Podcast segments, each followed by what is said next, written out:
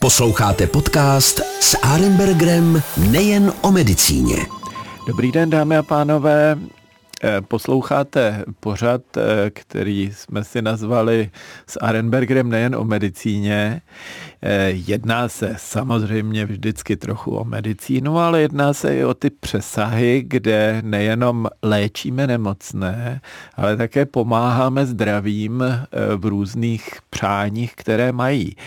Já vás nebudu dlouho napínat. Já tady dneska mám pana kolegu Romana Kufu a vy, kteří eh, už jste o něm hodně slyšeli nebo jste ho viděli eh, někde eh, na billboardech, tak víte, že je to majitel Perfect Clinic a že dělá lidi perfektní. To znamená, využívá svých dlouholetých znalostí z plastické chirurgie. Já ho primárně znám vlastně od nás z nemocnice, kde pracoval na špičkové klinice klinice plastické chirurgie eh, fakultní nemocnice Královské Vinohrady.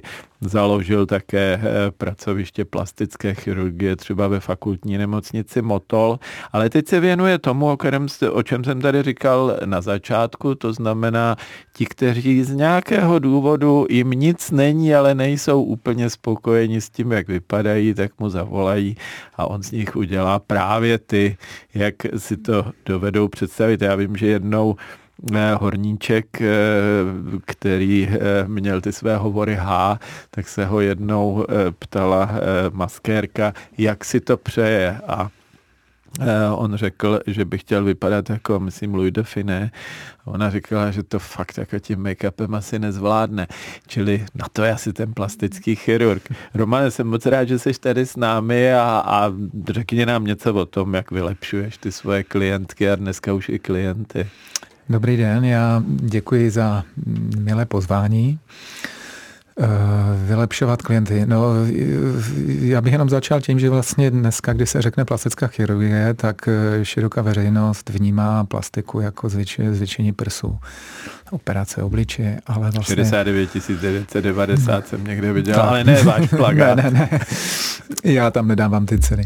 Ale e, ta plastika je opravdu široký obor, e, medicínský, tam se řeší vrozené vady, jako jsou rozštěpy, e, patří tam chirurgie ruky, a to jak úrazová, úrazové stavy, řešení pourazových stavů na ruce vrozené vady, Eh, patří sem mikrochirurgie, což je vlastně operování pod mikroskopem, což je úžasná operativa, kde vlastně dokážeme pod mikroskopem adaptovat přerušené cévy, nervy. A tím vlastně to je princip eh, replantaci eh, amputovaných částí těla, jako prsty, ruce můžeme přenášet tkáňové celky, to znamená, že tkáň e, odebereme z, ně, z, ně, z nějaké části těla a přeneseme na jiné místo, kde tu tkáň potřebujeme a jsme tak schopni uzavírat e, větší defekty nebo využít tkáň na nějakou rekonstrukci. Třeba můžeme zrekonstruovat prs, který e, byl odstraněn z onkologického důvodu. No a v poslední řadě tam patří i ta kosmetická chirurgie, takže to je opravdu jenom malinká část, ale samozřejmě v dnešní době je hodně populární, kde, jsou, kde, kde, kde vlastně provádíme zvětšující operace prsu, operace nosu, víček, obličeje a v dnešní době jsme opravdu eh, schopni udělat poměrně eh, hodně věcí, co se týče estetiky a vzhledu.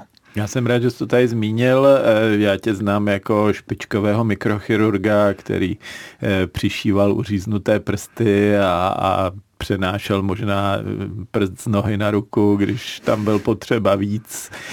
Takže ta mikrochirurgie, která umožňuje vlastně napojit cévy, který běžný smrtelník ani nevidí, ani v pořádných brýlích a ty si s tím pár hodin hraješ a zase vrátíš funkci třeba ruky tomu člověku, pokud po nějakém úrazu nebo z nějakého jiného důvodu o třeba některý z těch prstů přišel, to je naprosto úžasné. Proč si u toho nezůstal? zůstal? To je tak, že vlastně eh, ze začátku eh, se snažíte samozřejmě operovat úplně všechno, získáváte zkušenosti, ale ne, nějak se vám nabaluje a zvětšuje klientela a vy si v podstatě potom musíte vybrat, vybrat určitý, určitý neříkám typ operaci, ale určitý směr, protože se nedá samozřejmě zvládnout všechno.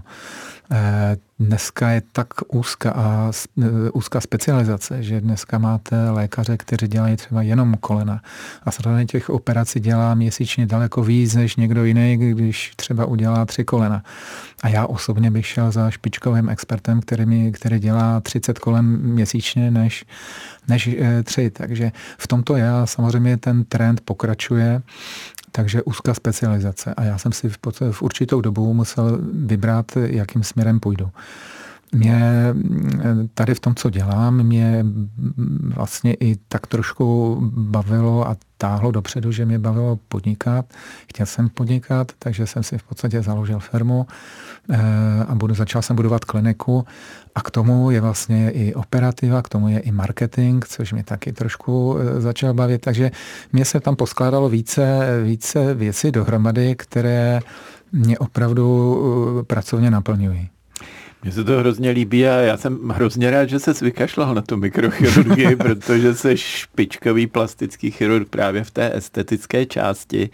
Eh, my, kteří známe Star Trek, tak víme, že je nějaký Deep Space One, eh, což je nějaký hluboký vesmír jedna a tak dále, eh, tak jak to v tom sci-fi je, ale ty děláš deep facey a to je možná také super věc, protože když jdete k plastickému plastickému chirurgovi a chcete třeba facelift, to znamená trošku eh, zkrátit kůži na obličeji, aby vám někde neplandala, kde nemá plandat, eh, tak eh, se to udělá relativně povrchně, ale ty se tím nespokojuješ a děláš s tím obličejem ještě mnohem hezčí kejkle. Jak, jak vlastně operuješ třeba ten facelift?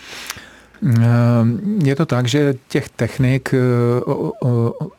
operace obličeje je vlastně několik. Můžete provádět nějakou max lifty, smez lifty ale já v poslední době vlastně dělám deep plane face, faceliftingy, když se vlastně preparuji ty tkáně do hloubky, eh, zvedám eh, vlastně eh, muskulus platysma, jdu pod něj, vytáhnu ho a tím jsme schopni prostě vytáhnout krk i, i tváře daleko víc. Ten výsledek je daleko trvalejší a efektivnější. Samozřejmě je to už taková precizní operace, jsou tam struktury, které by se neměly přerušit, výstupy eh, nervu, nervu faciály, že, eh, cévy, tak tam člověk musí být opatrný, ale mě zase ta technika opravdu natolik natchnula, že v podstatě dneska ty faceliftingy dělám už jenom tuto metodou.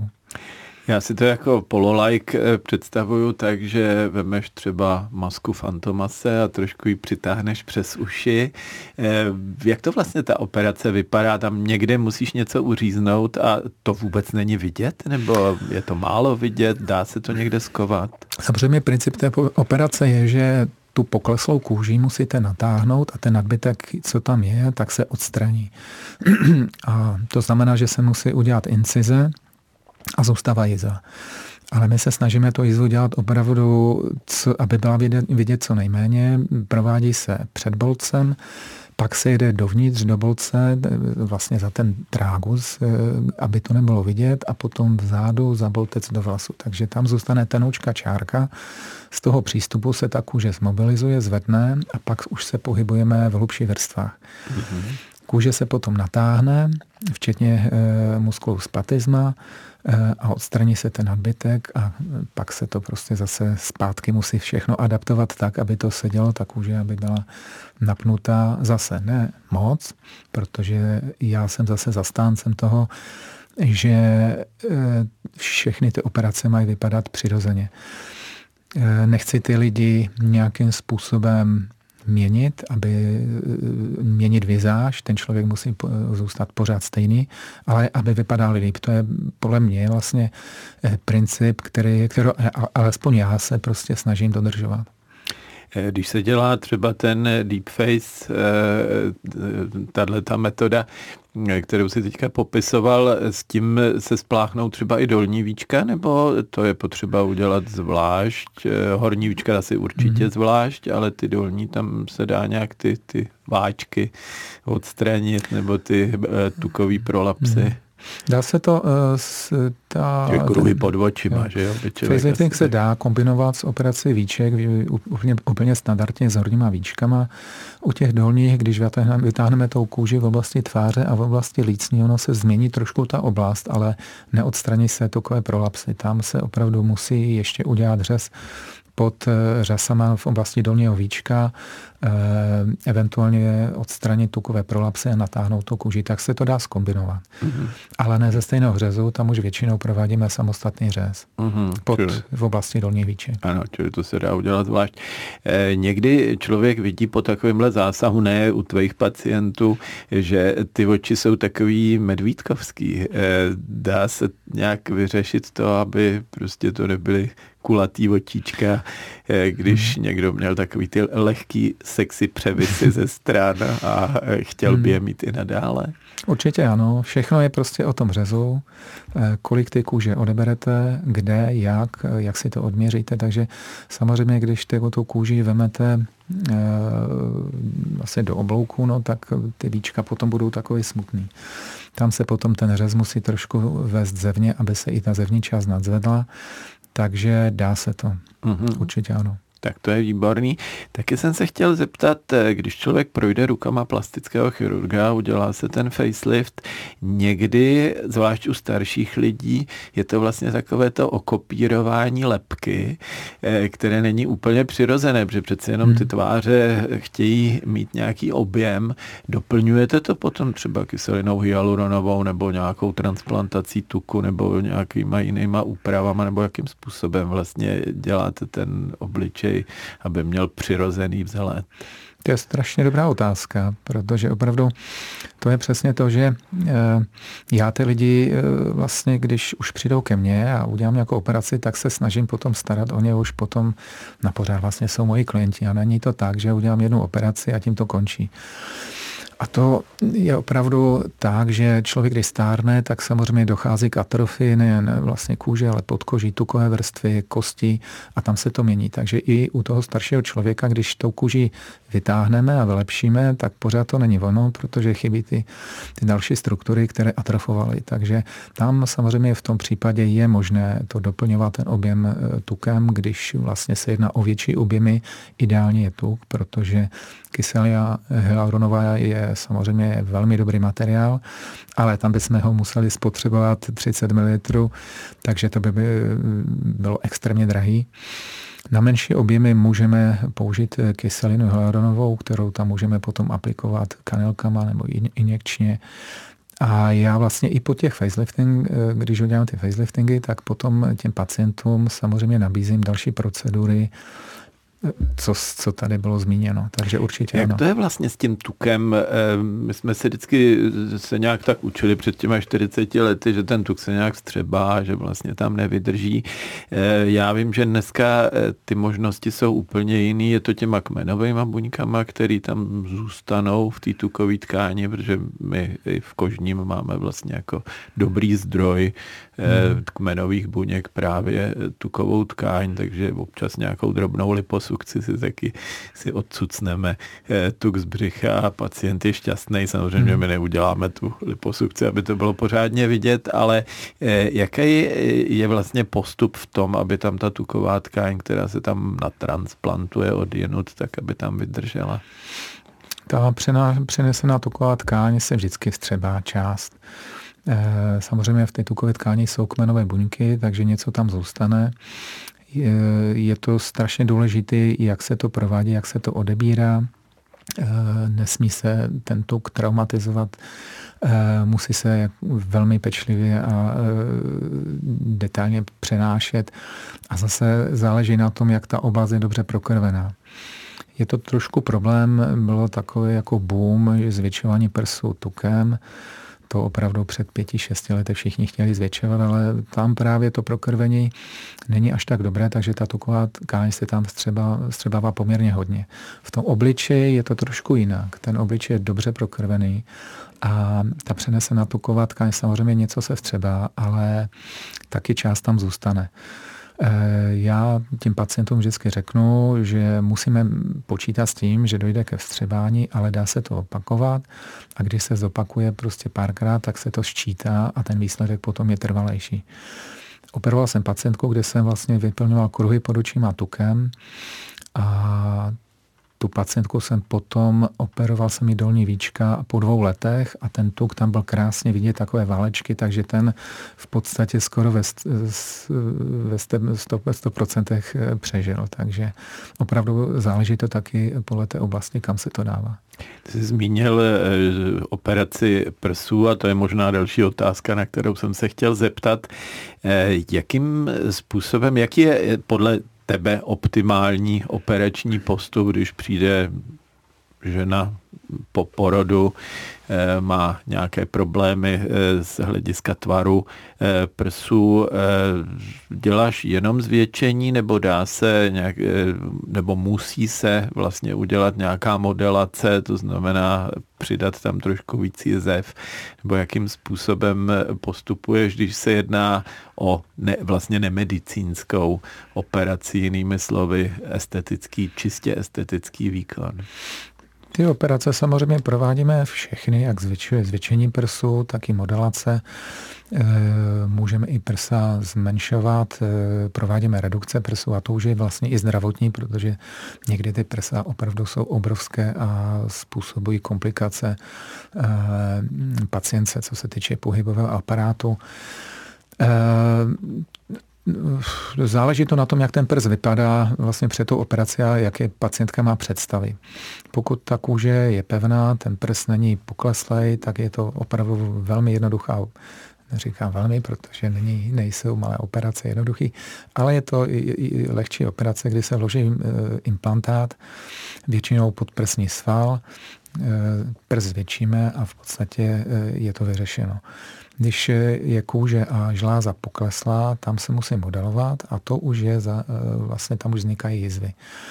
Musíme udělat, eh, vyříznout kůži kolem prsního dvorce v podprsní rýze, takže vzniká jizva tvaru kotvy, a pokud pacientka chce ještě i zvětšit, tak prostě provádíme kombinaci modelací prsu e, současně s vložením prsního implantátu. A když by se dělal vlastně implantát do pokleslého prsu, tak ono to změní asi polohu, že jo? Čili ono to technicky nejde, nebo jak si to mám představit? Přesně tak, když pacientka přijde a oni přicházejí často a mají pokleslá prsa, ještě eh, vytahána kojením, a mají ty představy, že si, že si do toho vloží implantát a že to bude všechno jako v těch časopisech u těch modelek. Takže to opravdu tak nefunguje. My ten prs musíme zvednout nejdřív, odstranit nadbytek kůži, spevnit tu žlázu a můžeme i současně zvětšit vložení a vložit implantát. Ale kdyby jsme bez ty modelace tam dali jenom ten implantát, tak samozřejmě ta pacientka bude mít velká prsa, ale spadla dolů a esteticky určitě nebudou hezká. Uh-huh. Eh, další oblast, která mě docela zajímá, to jsou různě nerovné nosy. My třeba na korektivní dermatologii dneska se přišlo s tím, že se to dá trošku ty nerovnosti i vyplnit kyselinou hmm. hyaluronovou a tak, ale přeci jenom staré dlátko a kladívko je, je určitě optimálním řešením. Jak to uděláte, aby tam nebyla jizva, že jo? Když má někdo hrbolek v prostředku nosu a vy ho potřebujete vymlátit, tak eh, každému řemesníkovi by bylo jasný, že tam musí udělat nejdřív zvenku díru a pak odsekat, co je potřeba a zase se snažit eh, to vrátit zpátky, ale vy to asi děláte nějak šikovnějc. Ta problematika nosu, říká se, že vlastně eh, rhinoplastiky jsou nejtěžší operace v estetické chirurgii a já, já uznávám, že je to pravda. Já se nosům věnuji a fascinuje mě to, baví mě to, protože opravdu je to obrovská výzva. A ty operace provádím už 20 let a tam musím říct, že neexistuje jedna technika na všechny nosy. Eh, lékař, který to provádí, tak opravdu musí zvládnout eh, spousty technik, musí znát dokonale tu anatomii a musí ty, musí ty nosy operovat často. To je přesně to, jak jsem říkal, není s eh, výhodou, když ten operátor si to zkusí jednou za měsíc, ale opravdu čím víc a čím víc zkušeností, tím má lepší výsledky. A já jsem vlastně prošel všema technikama a, a vždycky jsem, dnes, dneska už se snažím přizpůsobit každému nosu speciálně techniku. A jsou buď techniky otevřené, to, že tam vznikne jizva v oblasti kolumely, Eh, jednoduchá čárka, která eh, se vlastně eh, díky, díky tomu přístupu se tak už zvedne. Čili někde pod nosem, pod nosem pro posluchače. Jo, jo. Je pod nosem ta jezička za pár týdnů vybledne, že skoro není vidět, ale ten přístup je takový velmi přehledný a v podstatě tam vidím přesně ty chrupavky, kosti, které můžou Ty ze předu prostě nevemeš skalpel a neuděláš díru. Ze předu samozřejmě to, ne. to se nedá. Ano. Pak jsou techniky zavřené a to se dělá všechno z nosní dírky, takže tam nezůstává nikde jizva. Pro toho operatora samozřejmě složitější, protože tu operaci dělá na slepo, takže už musí mít nějaké zkušenosti, jak se seknout herbol, tak, aby to vypadalo hezky, aby jsme neubrali toho herbolu tam nějak vidíš vůbec? Teď jako ne.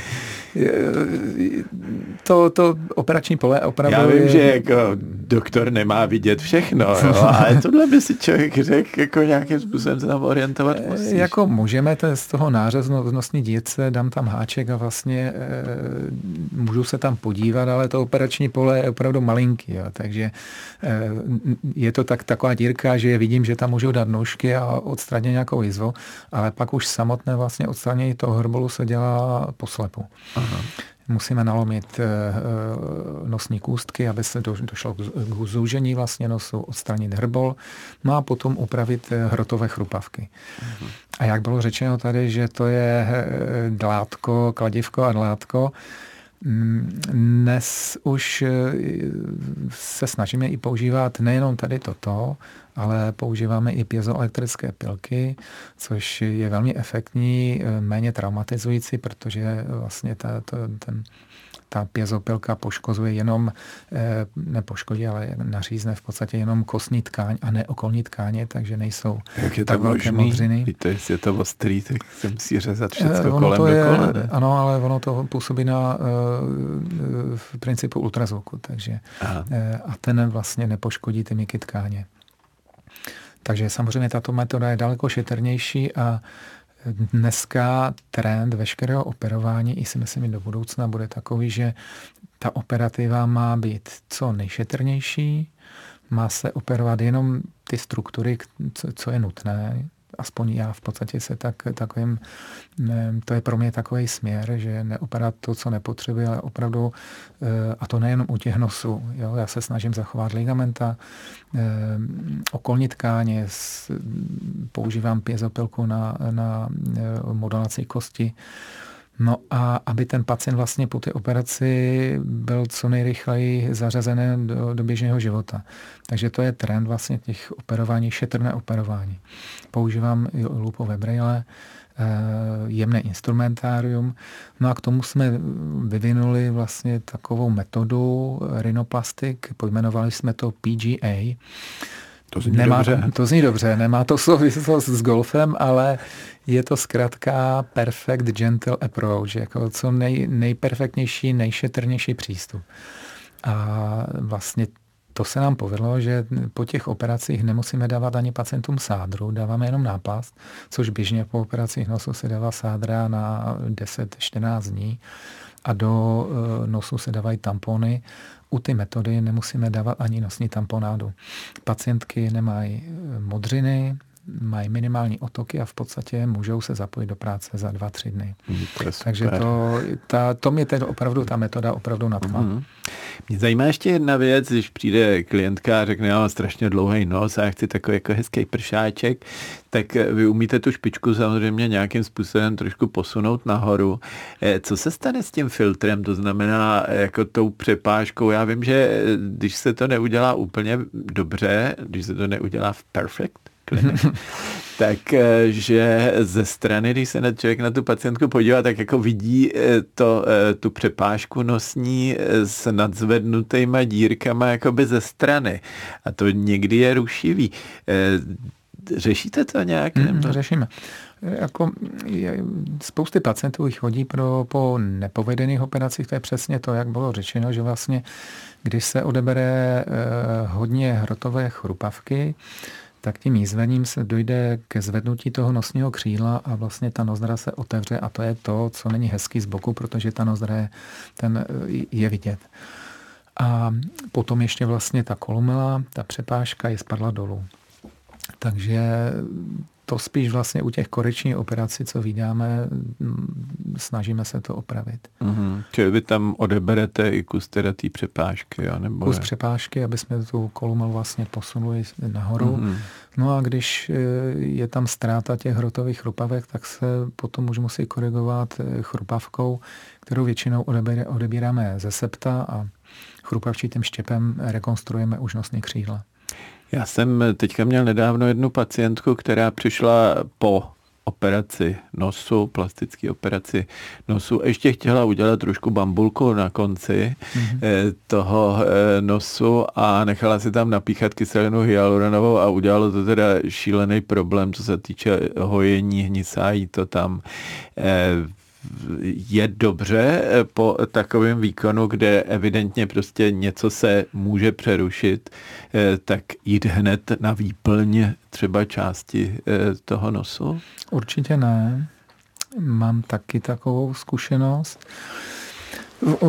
Používání těch výplní do nosu je zajímavý. Já to taky používám. Jsou to, jedna se ale takovou drobnou úpravou detailu toho nosu nebo zarovnání nějakých nerovností, můžete trošku zjemnit hrbol, zvednout špičku. Myslím, že pro určité pacientky a pro, pro určité změny je to opravdu velmi efektní. A pro ty větší změny už je nutná operace chirurgická a po té operaci člověk musí být strašně opatrný, protože dojde ke změně cévního řečiště ty kůže. A tam, když dáte vlastně kyselinu hyaluronovou, kterou tam dáte injekci nebo kanalkou, tak dojde ke stlačení cév a tam může vzniknout nekroza ty kůže. Což opravdu si člověk ani nemusí uvědomit během toho ty aplikace, ale pak pacient přijde za dva, tři dny na kontrolu a vy tam vidíte opravdu uh, uh, už, už nějaký zamodralou oblast, kdy začíná nekroza a člověk musí být opravdu hodně, hodně opatrný a já u těch nosů po operaci doporučuji počkat opravdu dva roky, než eh, vlastně ta kůže se nějakým způsobem adaptuje. Jsem rád, že k tomu přistupuješ takhle konzervativně a že máš tak hmm. perfektní výsledky. Naším dnešním hostem byl eh, pan doktor Roman Kufa eh, z Perfect Clinic eh, z Prahy. Já jsem moc rád, že jsme měli příležitost tě tady mít ve studiu a že jsme si mohli tak pěkně popovídat a předpokládám, že i naši posluchači si z toho určitě něco vzali hezkého a že možná se podívají do zrcadla a řeknou si, vám přeci jenom možná ten nos mohl trošku upravit nebo zvednout můj úsměv eh, do eh, širších koutků a nebo dokonce třeba udělat i nějaké prsní implantáty a podobně. Romane, děkuji moc, že jsi přišel a přeju hezký den a určitě se tady asi nevidíme naposledy. Já děkuji a hlavně děkuji za perfektní rozhovor. Děkuji moc. S Arembergrem nejen o medicíně.